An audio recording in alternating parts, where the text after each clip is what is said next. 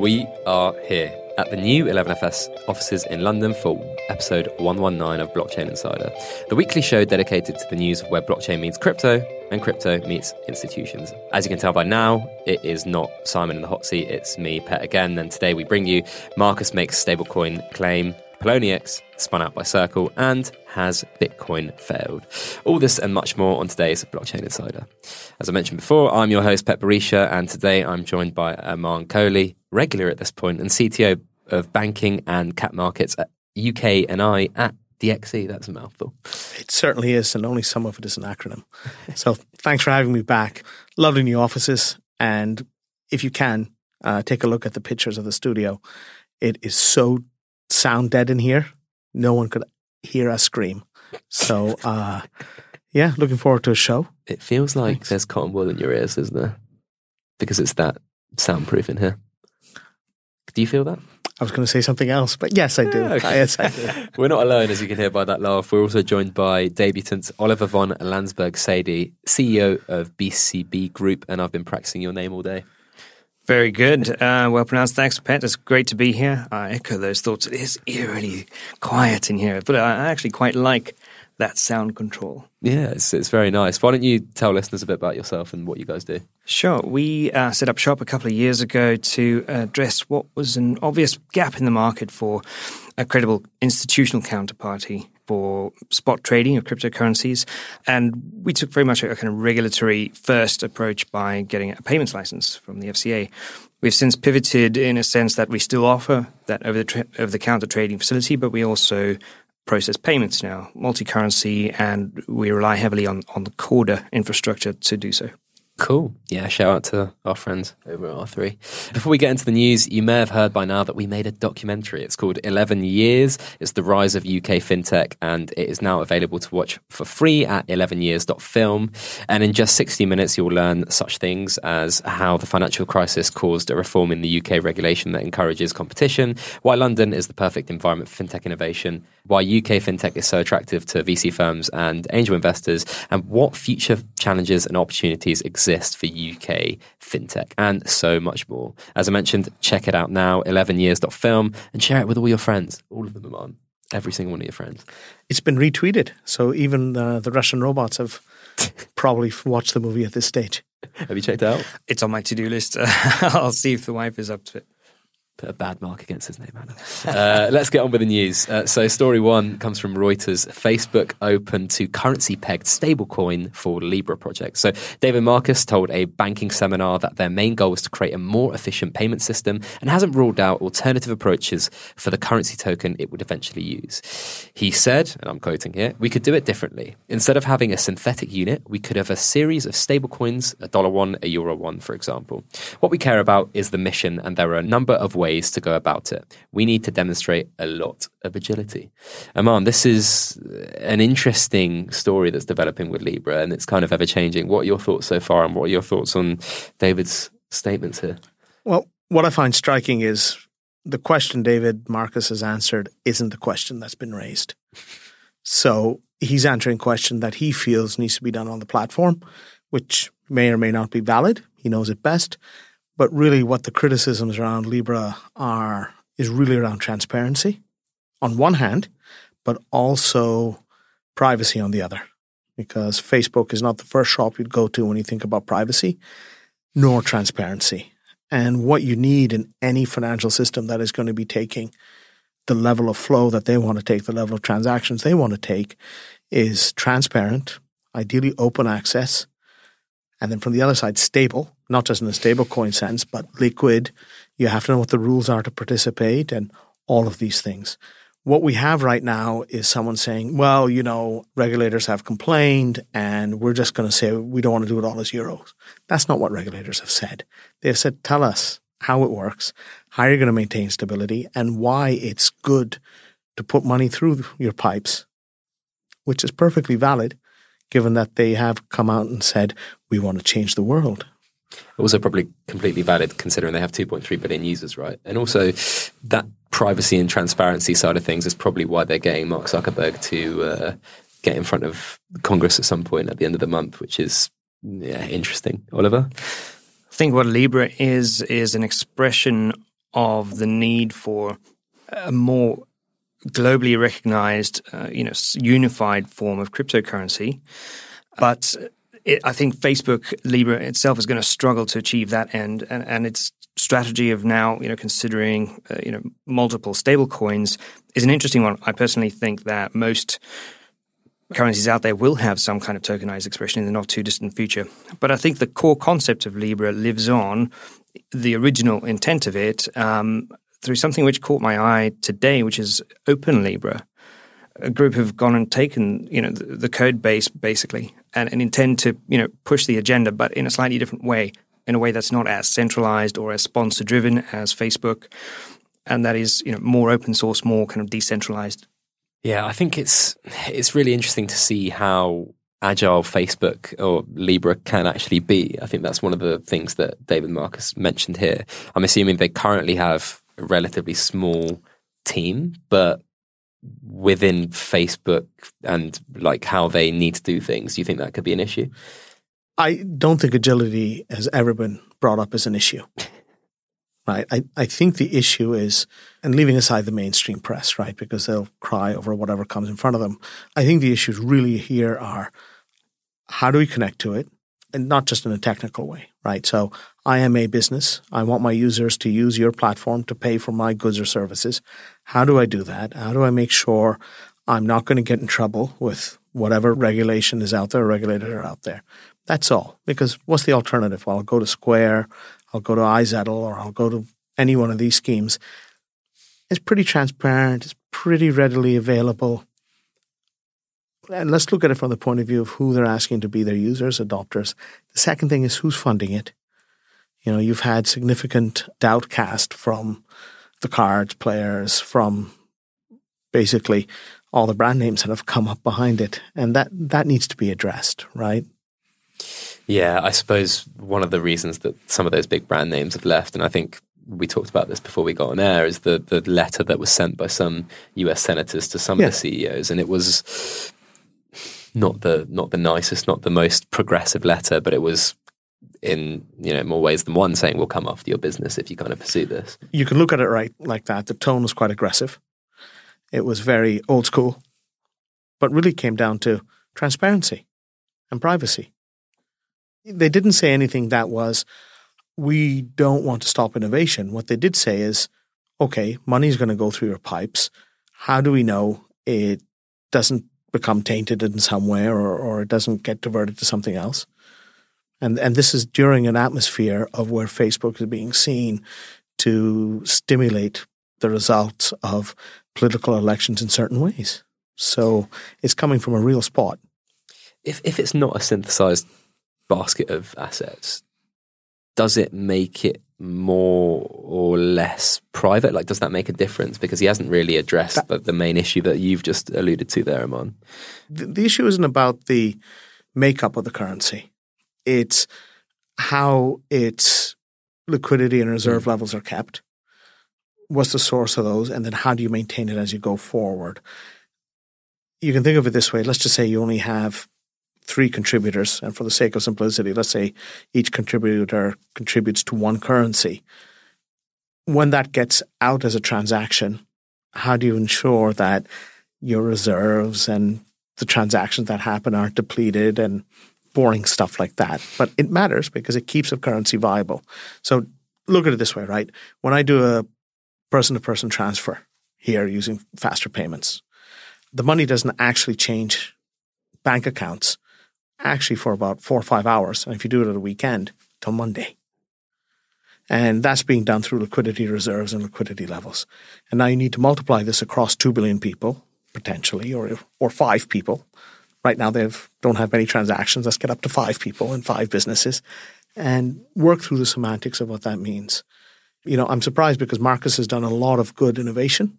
He understands the space. And I think if this was addressed more head on, it would be resolved quicker.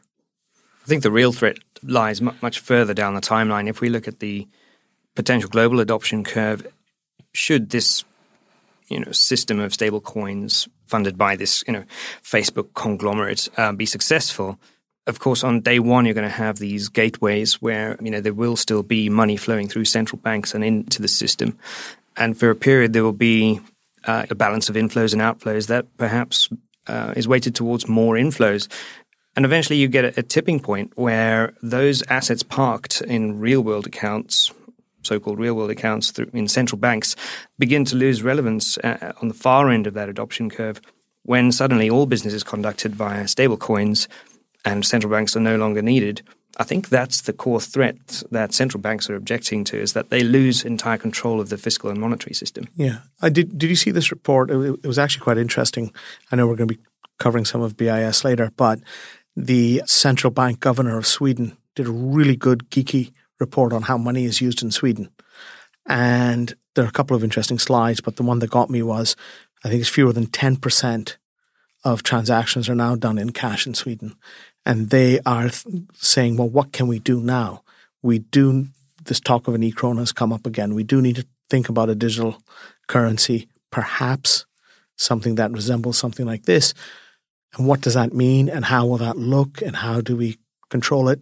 Because there's a lot to be said for central banks controlling their money and their circulation as a counter argument to complete liberalization of this.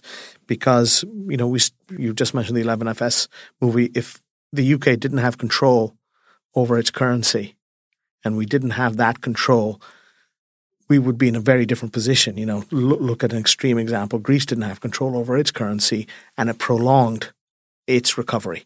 And it's not just all on Greece or all on everyone else. is not a direct analogy, but if you just look at it from the point of view of control of currency and what you can do. Well, the, the Bitcoin Genesis block, which famously incorporates that Times headline, uh, you know, about the bank bailouts, um, kind of speaks to the genesis of this entire idea. But there is an interesting point about where you draw the line between, you know, a digital currency and electronic payments as we know it today. You know, we can walk into a Costa and, and pay contactless.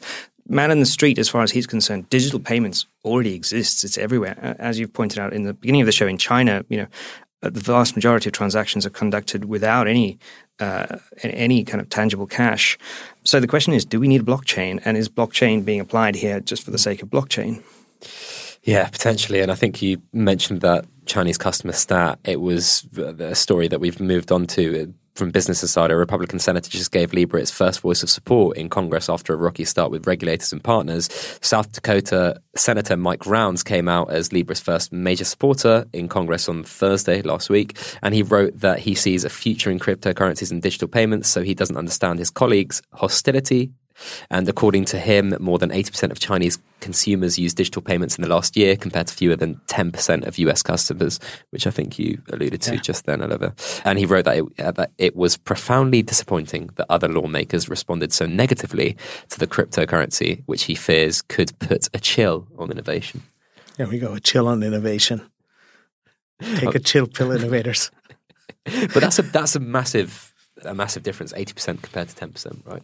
Well, I mean, it's 80% from where doing what. So if mm. ultimately a lot of digital transactions in China are effectively stored value cards, right, or stored value systems, uh, which is not vastly different from a debit card. There is equivalence here and there's non equivalence. The interesting thing for me around what's happened in China is a lot of its innovation has happened entirely in the private sector outside of the hands of regulators there's a lot of discussion happening right now, but regulators do need to loosen their grip.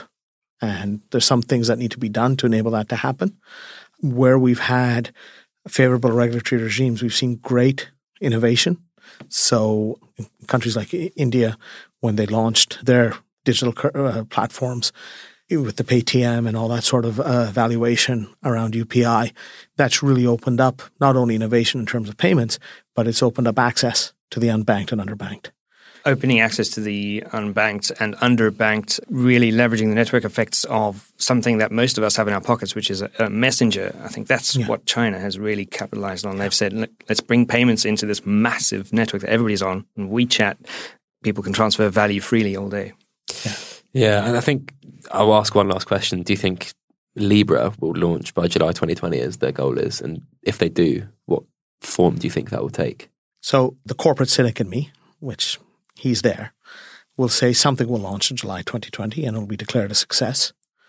I think if we want something that's going to be a platform that's readily adopted and that has value to Facebook Inc.'s small, medium business customers, it needs to be something that's a little bit more embraced by at least a couple of regulators and maybe not a couple of senators and congressmen, which uh, which may have received some favor. I mean, the problem is not a technical one. I think you can do this with a team of 20 really smart people, maybe even less. It's definitely one of uh, getting buy-in from from the people whose existence it threatens. Interesting. Well, we're definitely going to be keeping our eyes and ears on this on Blockchain Insider between now and then. Uh, we've got a second story from Coindesk. Bitcoin has failed, but global stablecoins are a threat, say BIS and G7.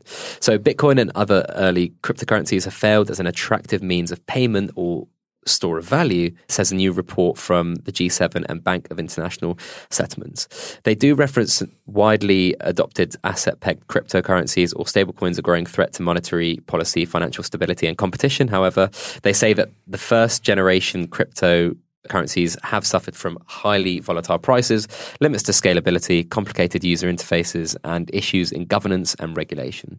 And they finally say while stablecoins may offer faster, cheaper, and more inclusive payments, they can only be realized if significant risks are addressed. Has Bitcoin failed? No, no. I, I don't think Bitcoin has failed or anything's failed in that regard.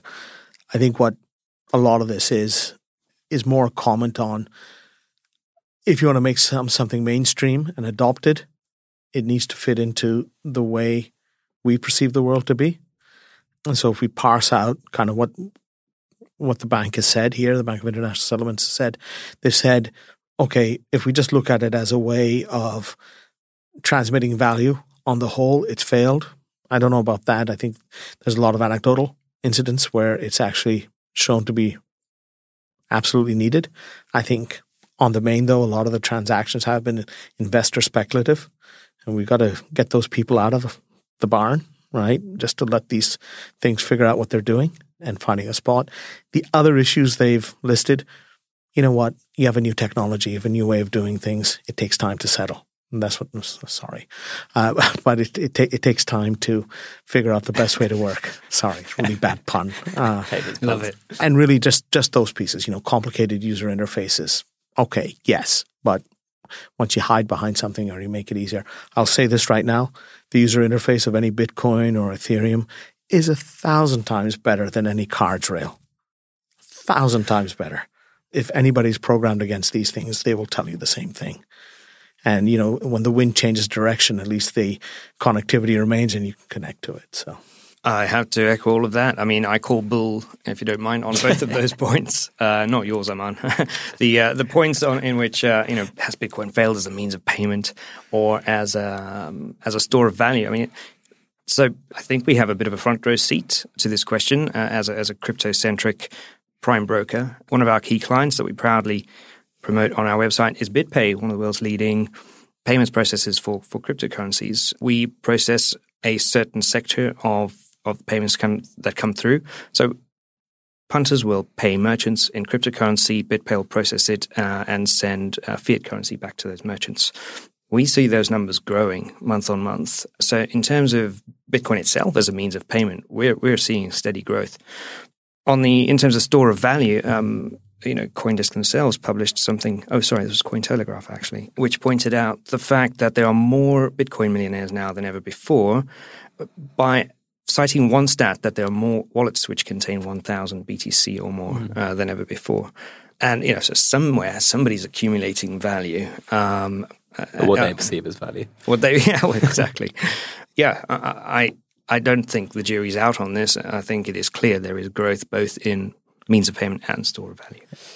Yeah, I mean, the, there's another point as well, though. It's, it's the way right now, I think, in accounting terms, when you conduct a cryptocurrency transaction, how that then gets recognized.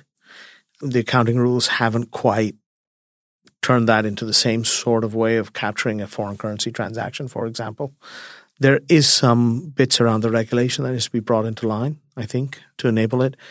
And the other points around governance and regulation, you know, we've we've seen a huge ebb and flow in terms of what regulators viewed on it, You know, we remember all the raids and all of those on different exchanges that came through. That that's all pretty much stopped. We're now talking about the stability of these different exchanges and how that they're contributing to different sort of, in your case, payment flows and all of that. So it is maturing. But like anything in payments, it doesn't happen in a year. It happens over a long time. We all get gray hairs, and then we go, yeah.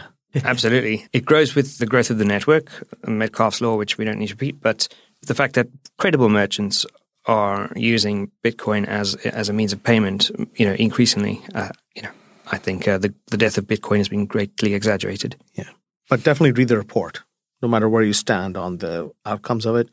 BIS tends to raise points that are worth digesting. They're informed. Oh yeah. Oh yeah. Well, it's time for another quick show.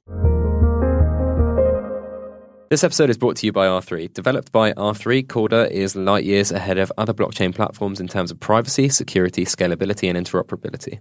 And because Corda was built to meet the stringent requirements of highly regulated industries, in particular financial services, it can be used by firms of any type or any size and in any industry. With Corda, every business in every industry can leverage the power of blockchain. A free trial of Corda Enterprise is now available at r3.com. Head over and check it out. Right, on with the show.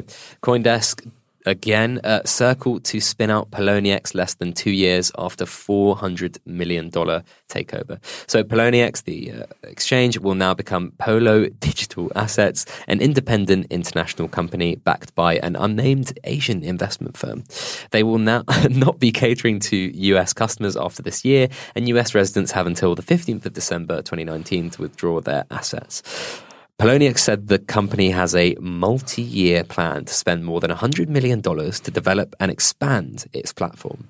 And they're going to reduce trading fees to 0% between October 21st and December 31st, probably to get some liquidity in there. So, uh, what are your thoughts here? It all seems above board and there's nothing to worry about, I think. It's brilliant, isn't it? Uh, decoding the unnamed agent firm, no US investors, let's have 0% fees. I seem to remember a lot of uh, gambling platforms doing this when they moved offshore and and, and they went on. So um, or variants of it.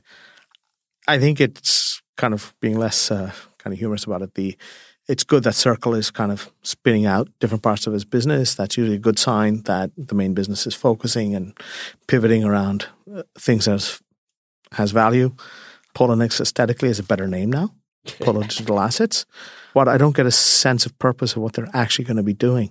I mean, that, this, this that is step one, though, isn't it? This is like the I think we spoke about it off there, the reset button, the rebrand to try and get away from the horrible and bad things that have kind of tarnished their name, such as the missing 1800 Bitcoin that was, according to you, Oliver, worth $18 million at the time that it was lost. So things like that, users don't forget but maybe a rebrand, a rename from a marketing standpoint in the long term might make people forget to some extent. I think so. We trade with Circle, and for the longest time, they've been referring to Poloniex as Polo, and I thought that's a cute nickname for it. And we started referring to it as Polo as well. So it's clearly part of a concerted, uh, you know, rebrand. This is long before uh, this divestment. This boils down to trust. I think people have, you know, long memories when they lose money. The flash crash in May, which caused that 1800 BTC loss, and we still don't know if it is a real if the BTC are missing or if value is actually destroyed in that event, that trust is going to take a long time to, to rebuild. And I think these are these are positive steps uh, in that direction. The Zero percent fee is going to be a no brainer for many people who are just interested in, in liquidity because um, you know those maker taker fees do add quite a bit of friction to trading. Yeah, I wonder how many of those users will be retained though, which is, which is interesting. I guess they obviously delisted a load of coins before they went through this kind of rebrand. Also, Bittrex have done something recently. I think today or yesterday, I got an email from them saying that they were quote unquote closing down, but then spinning out as something else. And it's interesting to see all this happening in the exchange world while Binance recently passed $1 billion uh, cumulative revenue for this quarter alone. And the $100 million that Circle have kind of earmark there. Is that going to be enough to kind of make a, a, splash in the ocean? They can certainly throw that at a tech team and and make it work. Again, it, it goes back to the trust thing. But I view the the delisting of some of the smaller coins as unfortunate, but also uh, positive in a way, a bit like a, a forest fire. Personal anecdote: a, a, friend of mine said he's got some Ardor trapped on Poloniex, uh, about fifteen dollars worth. Um, could I, you know, convert it for him? And I said, just you can just flip it into BTC on Poloniex and just you know, send yourself the BTC. And actually, they'd, they'd, they'd stop the trading pairs altogether. So you had to get it off the system. Yes, uh, the, the weeding out, I guess, of uh, unfortunately some legitimate projects get caught up in that delisting, but a lot of the scam projects um, now have their final goodbye, and, and that's a great relief and a good cleanup for the for the industry in, in general. I agree with that. But what happens as you go through a listing and delisting process of different coins? This comes back into regulation and governance. What's driving it? Who has access to it? Why are things being allowed on? Why are things being allowed off? So, for something as very simple as uh, stock exchanges, there are very clear rules that you need to comply to. We don't seem to have even roughly unified rule books across exchanges. And again, I don't mean this in the old fashioned kind of fill in this form, do that form sort of thing, but there are things we should be able to express in terms of giving things like transparency, which we were speaking about earlier, the adequate light of day. Did we begin to see that slightly with Coinbase and a few other exchanges yeah. uh, with the, with the rating system or the, the, council that they created? Is that kind of the way forward, or do you think it's it's another way? So there are a few ways you can do this, right? One company I know they're very digital. But when you have to do a release form, you have to sign an iPad. And some people say that's digital. It's not. A digital process would be a digital signature. And it's the same thing here, right? When you're listing something and you need to comply to rules, well, we should be able to do that in a digital way, mm, right? What's your digital onboarding? How can I do this? So a rating system's okay, but that to me says it's basically like Rotten Tomatoes. Good, bad, indifferent, right? and uh, how do you move from indifferent to good? How do you move from indifferent to bad? How do you move from bad to good, right? All these things. And that, that's not what you want to know. You want to know things like how active is this platform? Is that activity being driven from a diverse set of uh, people transacting on it? You know, what's the liquidity like? What's this like? What's that like? All these, you know, we can probably come up with a hundred or so parameters if we wanted to, and we're you know, uh, disciplined enough to do so, we can put put that together, and that becomes your sheet. And it's perfectly okay to be a non-transparent parent platform on an exchange. There's nothing wrong with that, but you people need to know this. Mm. One of those inputs should definitely be code activity, GitHub uh, mm-hmm. pulls mm-hmm. and requests. It's the first thing we look at when somebody asks about an obscure coin. Is it open source? Are people active? No, sorry, I support it. Definitely valid. We'll move on to our last story here from Cointelegraph. Uh, Samsung SDS partners with Tech Mahindra for a new DLT product. So, the IT subsidiary of global tech giant Samsung has announced a joint initiative to launch a new blockchain based traceability product. Specifically, the joint initiative will be a combination of Samsung's SDS's enterprise blockchain platform, Nexledger Universal, and Pega's digital process automation platform, Pega Platform. Good name.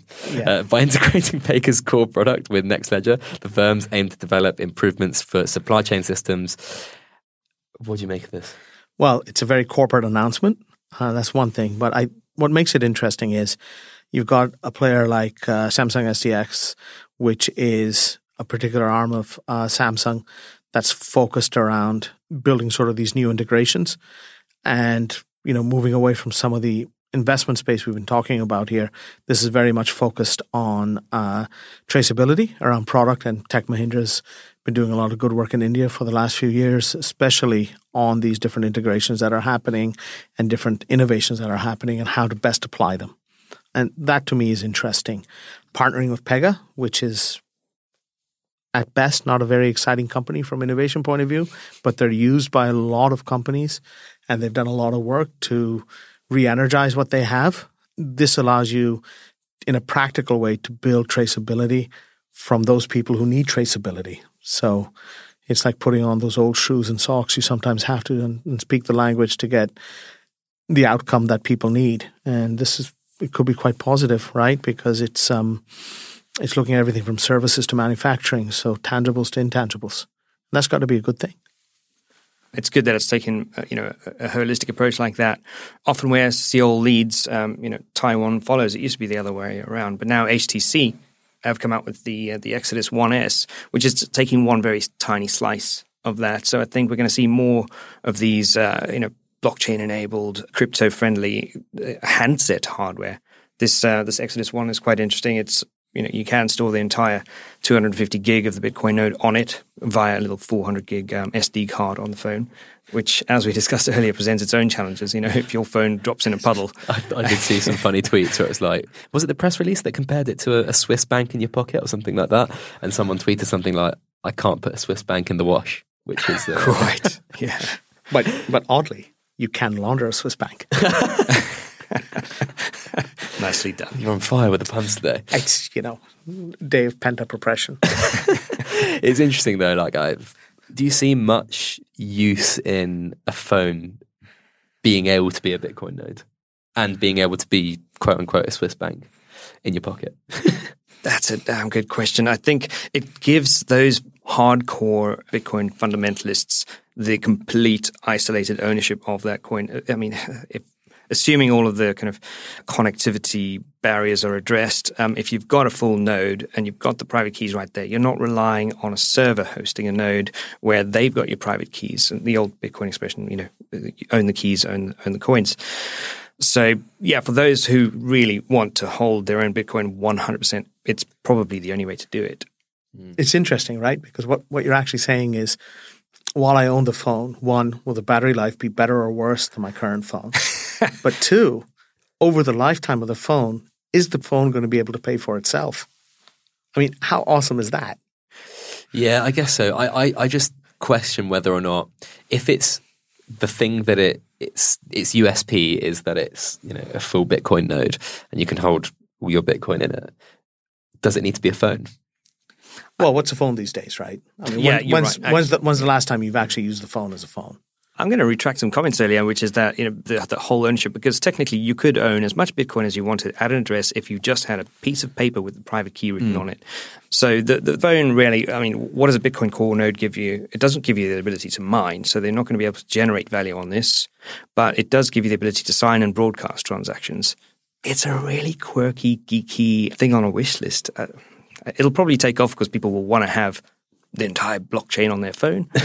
but it's a very, I think it's a niche market. Maybe a nice to have. Well, you know, there's a reason why mathematicians came up with Merkle trees and Patricia trees. So I would just, uh, I would just trust mathematics sometimes. Okay, stories we didn't have time to cover. So from the block, uh, Ripple CEO Brad Garlinghouse claims to sign over 30 deals a quarter with financial institutions for blockchain payments. Two, the block Binance increases leverage up to 125x for its futures trading platform. So this is not reading the room, is it? I mean, BitMEX with their 100x is controversial enough. Binance goes, "That's okay, we can do 125."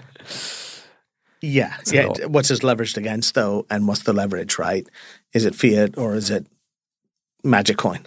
I think their model is a copy paste of BitMEX, which means that the BTC, it'll be BTC perpetual futures uh, where you can stake one Bitcoin and get access to 125 Bitcoins worth of um, price fluctuation, which means it only needs to move, the price needs to move by one 125th in order to lose the entire position.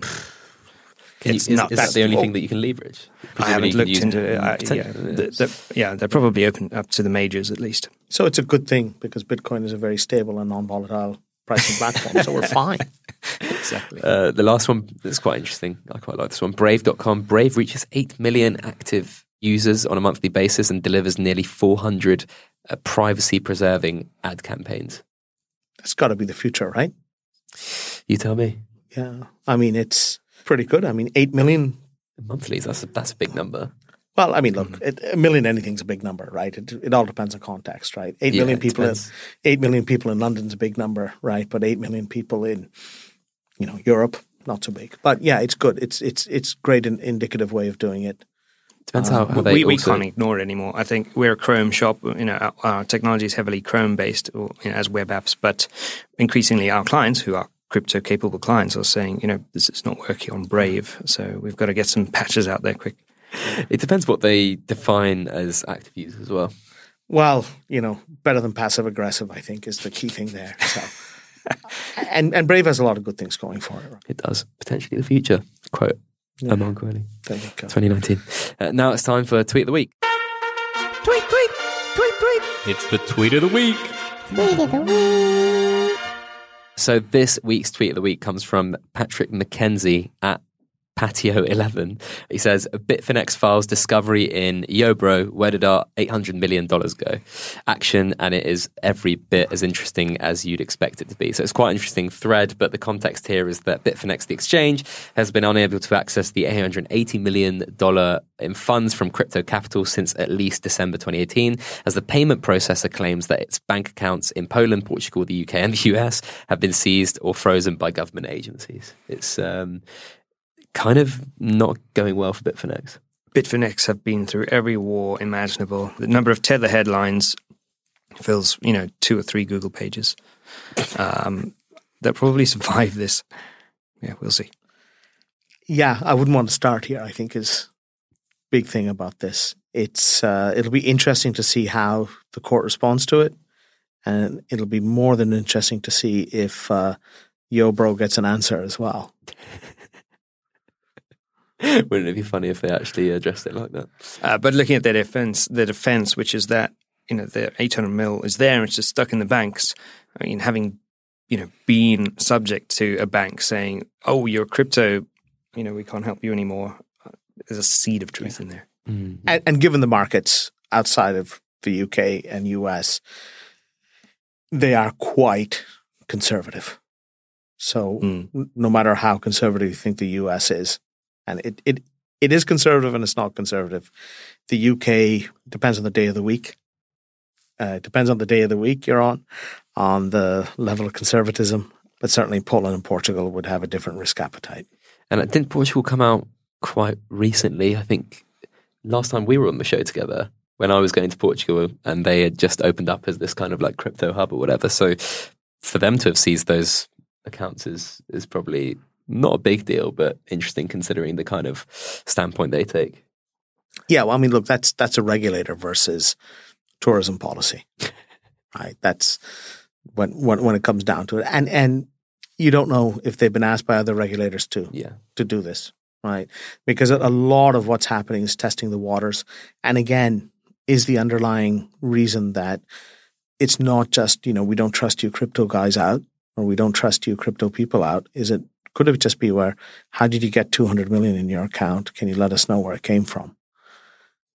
You know, you don't know what the underlying cause has been on it.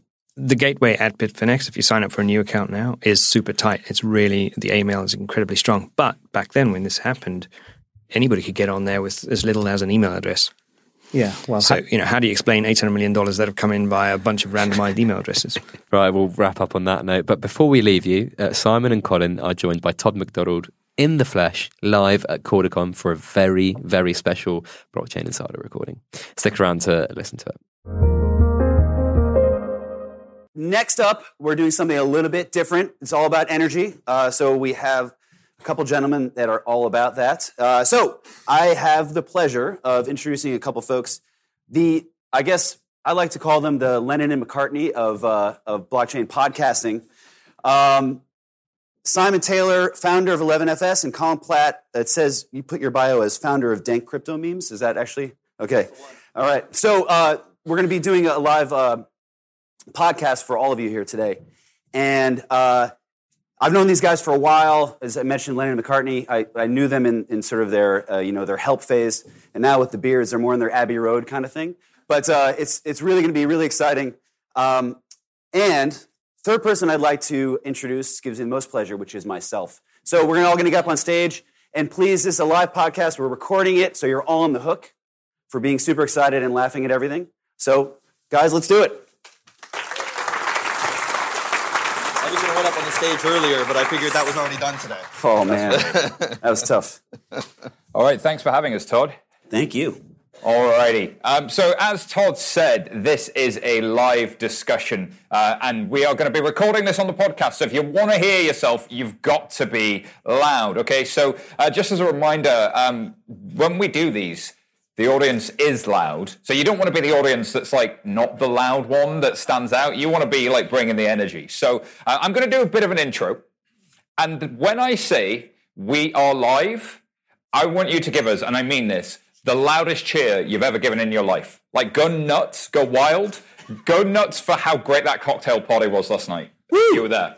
That's if you weren't there, then go nuts for it anyway. Alrighty, uh, we're gonna get started in just a sec. You guys ready? I, can we say no? No backing out now. All right, let's do this. We are actually here at CordaCon 2019 in London, bringing you Blockchain Insider, and we are live.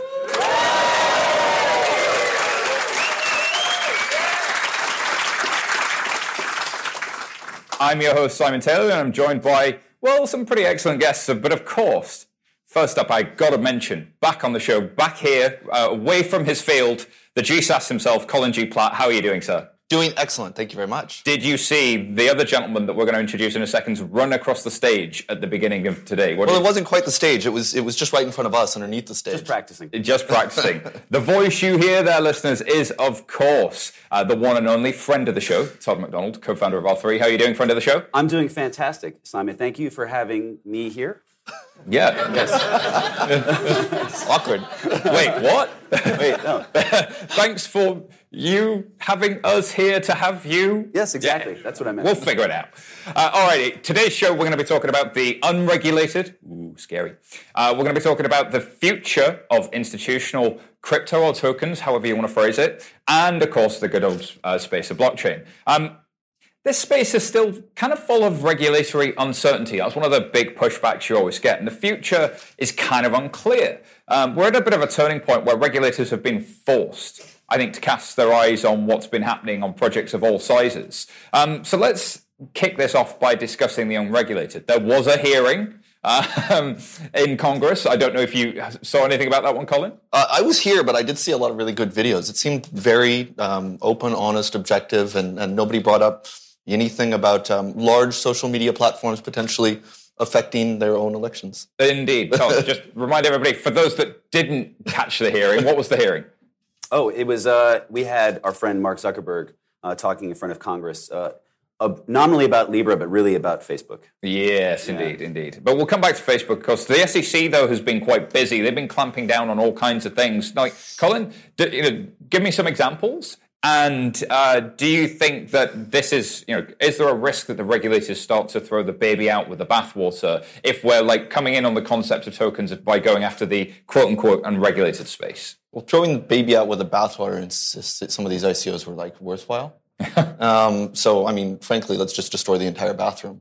Um, like, there was a lot of garbage. Let's be honest. It's finally coming, um, as our friend Preston, another friend of the show, Preston Byrne, likes to call it the the what is it, the marmot apocalypse, when the regulators actually pay attention to the billions and billions of dollars that have come in through all of these ICOs and tokens, and they're finally what coming in hard. Things like EOS, Yes. they raised four billion dollars, and woo, twenty five million dollars. That's like what Yeah. sixty basis points. So, eh, for those of you that missed it, there was, of course, the token EOS. Uh, they raised four billion dollars and they've uh, received a fine of twenty-four million. But the, probably the biggest one was Telegram. Um, they raised about a billion, and uh, that's still in active discussion, I believe. Well, that was a SAFT. So they screwed up um, and decided they were going to repurpose. Yes, they were going to repurpose something, um, a really easy paperwork to for small startups to raise money in equities, and so they just did a like find and replace instead of equities as tokens, and that made it not a security. Mm-hmm. Except for the SEC said, well, actually, It was such a security. There's none more security than that thing. It was unbelievable. And 1.7 billion, something like that. 1.7 billion. So they they were supposed to launch on the 31st of October, but like something else, it's not going to happen on the 31st of October. But I, I, I, I, I, but if you think, if you think about uh, you look at Telegram and, and and potentially this is coming from the U.S. right? So so the regulators globally are going to be focusing on this, whether it's on the ICO side of things or you know going forward into Libra. Uh, but for I think the big difference between maybe between EOS and Telegram was the U.S. So if you read what uh, the what the sort of the the memo said, it was dumping these tokens onto the U.S. public. That was what they were focused on was back into the U.S. shores. Um, it's a big number as well. What's going to be interesting for me is to see what happens to the very, very uh, high class Sand Hill Road investors mm. that participated in the Telegram offering. But you know what? There's no liquidity in the back end of those things because like you can trade SAFTs before they go live. Nobody's been dumping them, which is odd. Like, Because the whole point of all this is to is pump and then dump. Yeah, but nobody's dumping, Right. And there's no pumping. What what happened?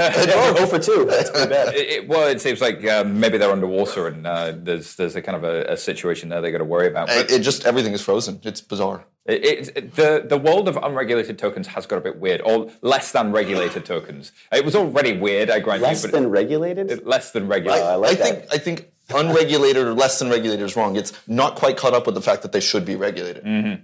Well, and was there an element of naivety here, what, what, or was or was there some, some pure profiteering? Did the fact that the technology changed uh, make any difference whatsoever? Well, you, you've heard of the, the famous Zug defense. This was the thing that Ethereum set up where they said, right, we can't be a security if we have no shareholders. So we're just going to set up a nonprofit foundation that launched all these things that are not securities. And everyone went, yeah, let's do that. Um, and then they said, let's do that in Singapore, let's do that in the UK, let's do that everywhere.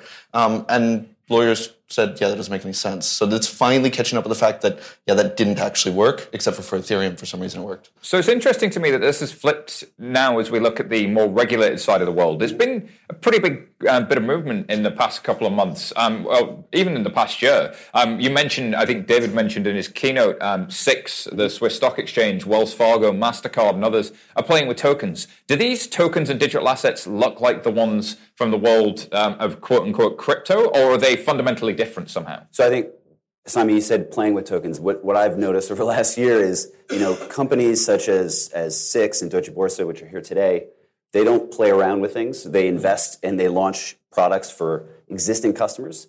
And also, you know, there's no there's no half regulation for what they have to do. There's no like diet regulation that they can they can adhere to. Uh, so you know the trick of all this is take can you take the innovation that was you know the one percent of the innovation within the, the ICO world and bring it in to the enterprise world? That's one. And two it does go back to the liquidity. So you know you can create as many assets as you want but if you can't create the liquidity behind it then what's the point? So if you think of what uh, what Deutsche Börse is doing and working with HQLAx they're plugging a, a, a new type of token into their existing infrastructure with Eurex and Clearstream. If you think about what Six is doing they're they're looking at this as what's the next phase what's you know the sort of the jump to the mobile phone from the landline and they're building a net new exchange um, but they're not doing it through you know a telegram chat group So, what value does tokenization bring for liquidity? Because liquidity is not just a, a technology beast. Colin? Uh, I, I think it's slightly more nuanced than, than necessarily throwing new liquidity into it. Um, it's at, at the end of the day, what these technologies allow us to do is move things more seamlessly and quite quickly and actually deliver the physical asset. So, um, back in my old days when I used to work at a bank, we talked about digital rematerialization of these assets. So, when you actually custody private keys, you actually hold the asset. Um, and that, it's it's nuanced, but that's quite interesting. So you can start to open up new channels where you could imagine that liquidity might be attracted. Um, but saying something about you know these half-regulated things, I am wondering. I, I heard you guys launched a token yesterday. A coin. No. Oh, yeah. What was this token? There's a there's a coin now. Uh, we no, we had a talk yesterday. So Roger Roger Willis is in the back somewhere. Uh, did a talk about if one were to do uh, to think about launching a blockchain with a proof of work um, consensus mechanism on Corda, you can do it because Corda is a set of Lego blocks where you can build a lot of different things. Um, so that was the talk. The Colin was very helpful for uh, tweeting lots of pictures out of context. So thank you very much. Definitely, and they did get picked up, so we like did, oh, yeah. engagement. We have a lot of interesting followers on Twitter. We do. Uh, but it, it, it, it's, it, I think it's, it's, it's interesting about like what is um, one of the things that you know Roger talked about yesterday, and the reason that you know the, what we're trying to build Corda the way we have is you know there's there's different needs, right? So if if if I am a existing regulated exchange, I'm going to be launching something differently than if I'm uh, if I'm trying to create you know a new asset. I think when you think about there's enterprise tokens, and there's a new set of things where where we're going to start tokenizing things that, that that don't exist as assets today. So yeah, I think that's interesting that tokenizing things that don't exist as assets today feels like opportunity and, and kind of new revenue versus Yep. things that exist and are dematerialized. Like that's actually kind of a long journey, right? Surely taking those and, and digitizing them is a process and, and more of a journey. Whereas you've kind of got a greenfield space there with things that that might not already be digital. So there's there's an interesting point that you just raised there. So um, I used to work in structured products, and we talked a lot about different legal wrappers for putting an asset into um, with derivatives. And you can kind of think of a lot of the tokenization as, as just a new operational wrapper. Um, it's not necessarily changing the legal structure of a security. Um, it's just changing the way it moves, the way it works. Um, but then there's that big question mark of you know what was Bitcoin before the token, or what was Ether before the token, and you can start to imagine that some of these things of moving assets and value around can actually of themselves create a new value system inside this. So I wouldn't at all be surprised if you have some mechanisms to create new let's call them DAOs, decentralized autonomous organizations within a network like Corda that just does load balancing and has some kind of value in it. So that's that's quite cool. I assume it will be highly regulated. Um, so it, it's not coming out of nowhere and not answering to anybody. Um, but there are a lot of kind of these new second and third order values that come out of new networks and new ways of doing things. And I think when it comes to that value, I mean, a lot of folks in the audience today will have to go and explain that. They'll have heard about the L word. Um, our, our, good friends at Libra, um, and obviously, you know, Libra have now got 21 members. They've uh, uh, they're now starting to look like maybe they're through the worst of the uh, worst of the pushback. No, okay, there's some squinting faces. You... did you watch it yesterday? I was trying to be kind. Yeah. Um, so there's obviously like confusion at the C-suite, um, and when you're post Libra, when people are seeing those headlines and sort of getting this view of like actually regulators hate this stuff, mm. you know, how do you how do you have that more nuanced conversation, Colin? What, what do you, where do you start with this stuff? Well, let me let me take a giant step back. Libra and and David Rutter said this. Libra is fantastic because it made people sit up and talk about it. We had the president of the United States tweet about Bitcoin because of Libra. Mm-hmm. That's, I mean, he tweets about everything, but that's quite big.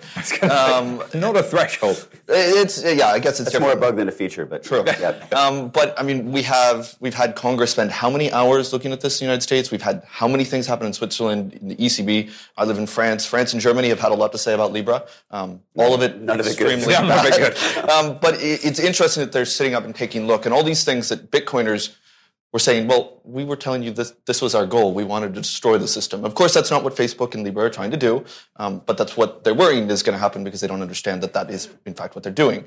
Um, where does this start to take us? When we can actually have a frank discussion about these things we've been talking about, how things change in these new assets and the new way of moving money. Um, and David Rutter again brought up um, how we actually affect monetary policy through some of these things. Mm-hmm. That's quite an interesting discussion, and we're only getting to the cusp of it. I just wish the people that designed Libra understood that's exactly what they were doing. Well, so there's um, the classic work that is Bank of England Working Paper 605, which is. We always yeah. cheer for that on this show. right. 92 pages of economics about what uh, a central bank issued digital currency could do for GDP. Um, and they predicted a 2 to 3% uplift in GDP uh, being potential. Uh, and, it, and it is a proper work of economics, and that dates back to 2016. So, from a policy standpoint, there are clearly monetary policy, there are some available advantages that, that could be there so, for a central so bank. That's, we talk about central banks and creating money. Mm-hmm. You think about uh, in, in, reflecting on how what Libra did, so there's a bunch of things to talk about with Libra. We talk about their go-to-market and, and their awful game theory that they used in trying to launch this. Um, but I think more interesting for today is uh, what they tried to do was it wasn't what regulators are looking for because they're looking for a public-private partnership. Mm-hmm. So if you think about uh, monetary policy and, and extending that into an, into an economy. Think about payment and payment networks. What are payment networks? They're public-private partnerships. Mm. So regulators and central banks are want to work with the private sector in order to uh, impart their monetary policy, in order to uh, to, to, to reach the aims that they've set them for themselves for, for you know, financial inclusion and, and low friction payments. But it's the partnership part was kind of missing. Mm-hmm. And it's, I think, the presumption of the group to, to, to, go about it the way they did just put them so far behind, and they didn't start from the public-private partnership side. Mm. Um, I think which, which listening first kind of, and reacting later it was it was kind of backwards. Which now you see with Six now working with the central bank, you see with Finality working with a number of organisations. That there's that public-private partnership model does seem to be at least emerging. But there's the classic. Um, I think it was Sam Altman, the founder of Y Combinator, said, "Can the uh, incumbent uh, get innovation before the innovator gets distribution?" Like this yes. is the classic innovator's dilemma. But Libra is trying to get the distribution of money. Mm-hmm. And so you're not going to win against the central bank It's just don't you don't fight the Fed. It's a very simple rule. it's a good rule. Um, but is there, um, you know, Libra uh, three months ago was a very different beast to what they claim it is now, and it seems to be a bit of a moving target. Do you do you think? I mean, if you follow David Marcus's Twitter account at least, what, what they claimed it was and what it is. You are a David Marcus Twitter account fanboy. I've seen. I you do like David Marcus's Twitter account. yeah, just come clean right now and tell the audience. You have a bot that just like retweets everything? wow, I didn't know this was an intervention. Thank you. uh, but it, like, if you want the latest news, like, they, there's no like the, the Libra organization doesn't really exist yet. It's It does, it does. This was last week. Well, yeah. But But you follow David Marcus, come on. But no one. But there's no money in it. No one paid. They they started in letter of intent to do a thing that they gave them that had no downside for this them is to crypto. You out. create your own money. This, I, I just uh, the whole thing was baffling to me. So first off, is that everything is hard. What what we attempted to do and what we're trying to do now is difficult and hard. Uh, you know, we talk about we started as a bank consortium. We're now an enterprise software company, um, but we've taken the lessons of building a consortium for doing these types of projects, which these are networks and consortiums that come together. And this is another one. And like, I don't understand. The, the whole playbook was completely backwards. It was, but it worked, right? Like everybody's talking about it. Well, it, That's what you want. It works. But do you want? I mean, did they? It would be one thing for everyone to be talking about it if you had a coin live on Binance and you can get liquidity. But what what was the We point of that. everyone talking about? it? It's good for I think this ecosystem because it has clearly Mm-hmm. uh, woken up uh, different segments of of central banks and f- traditional uh, financial uh, players. And so you need that. You need you need both uh, the carrot and the stick. So everything I try and, and reduce everything to fear and greed, right? So Mm-hmm. Sales guy. So yeah, exactly. So greed is great. Fear and greed together is very powerful. so. Libra is the fear, and I think it's under. You know, what people are trying to figure out is that maybe we need to move a little faster. So I'm going to poll the audience and do that awkward thing where I ask you to show your hands. So how many of you guys in the audience think that uh, Libra, in whatever form it takes, will be live and available for use for you and me uh, when they say it will be by the middle of 2020? Show of hands. One hand went One, up. one. Dean's Obviously, always it works for optimistic about everything, though. I, I respect that. I really, really do. Okay, how many of you think it will go live looking even vaguely like it does now in the next five years? Okay, that's about Bullish. thirty percent, maybe. 30%, yeah. Okay. Um, so it's interesting to see that, like, even in a what I would say is a mixture of financial services and, and sort of um, corporate business audiences, there is a view that like you wouldn't bet against these guys. Well, can I add one more poll? Uh, who here thinks that Libra will never see the light of day? Oh, okay. oh, a lot of people didn't vote. I see. Yeah. That is fine. Yeah, it's, it's a lot of Well, well, abstention. There- There's five years to infinity. Where are the rest of the hands? Who wants us to stop polling the audience? All right, thanks for that, guys. Listen, um, to, to round this back out, Todd, um, as we're looking at um, how we start to use this and take the story back into the organization for the C-suite, as we're looking at you know increased regulatory action, we talked a little bit about that uh, upside of, of new types of assets, but also the real-world assets. Where do I get started? If I look at my, if I was to look at my business as a bank or anywhere in financial services, what do I do first? Well, so it, it depends on where you're coming from. So what we have seen is that there kind of broadly speaking three sets of use cases where people get started. And broadly speaking, where they get started is okay. I would like to reconcile some data amongst different trading participants, right? So that's the first place. If you think about what I see is what you see, um, that's what we've seen, and you know we're here at CordaCon today, and we're gonna we're gonna see a lot of those examples uh, later this afternoon around getting a bunch of participants together that mildly trust each other uh, to be able to reconcile Yay, a set of mild data. trust. Yes, mild trust. Uh, like better than better than mild regulate, regulatory compliance. Um, so that's the first set, and we see a lot of that happening already. It's going live. Uh, there's less risk as well because it's data. The second um, area is going back to the asset and the asset creation. So we're seeing that with some of these sort of non-traditional assets potentially being tokenized and, and, and more fungible, being able to trade it around, and existing marketplaces launching assets or tokenizing things within within their ecosystem. And then the last, which I think goes back to the Libra point, um, the, the whole promise of this is to have an, an asset and settlement happen all together, delivery versus payment. And we started all this from the Bitcoin perspective, which was, oh, great, unstoppable payments everywhere. but that's difficult.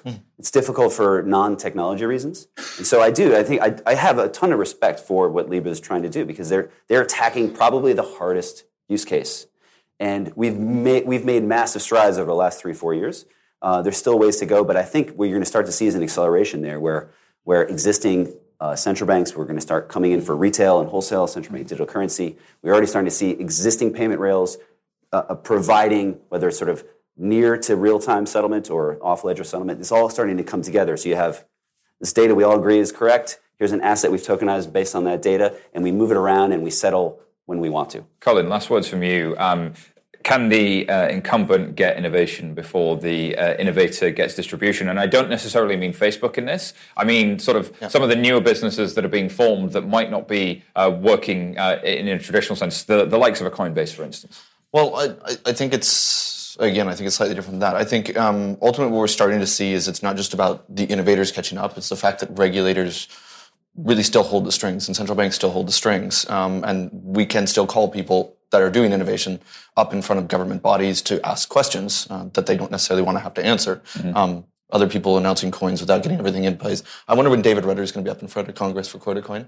um, but it's it's um, there are a lot of things that we need to figure out that are hard, and they're purposely hard because they are so important. Um, and I think innovators that are trying to do this and not destroy the system will probably have an easier time. Whether they're the likes of the companies that have been around for five or ten years, I don't know. Whether they're companies that have been around for six months or fifty years, it remains to be seen. Which is what makes it so much fun. Well, uh, ladies and gentlemen, that concludes another Blockchain Insider Live. Give yourselves a round of applause.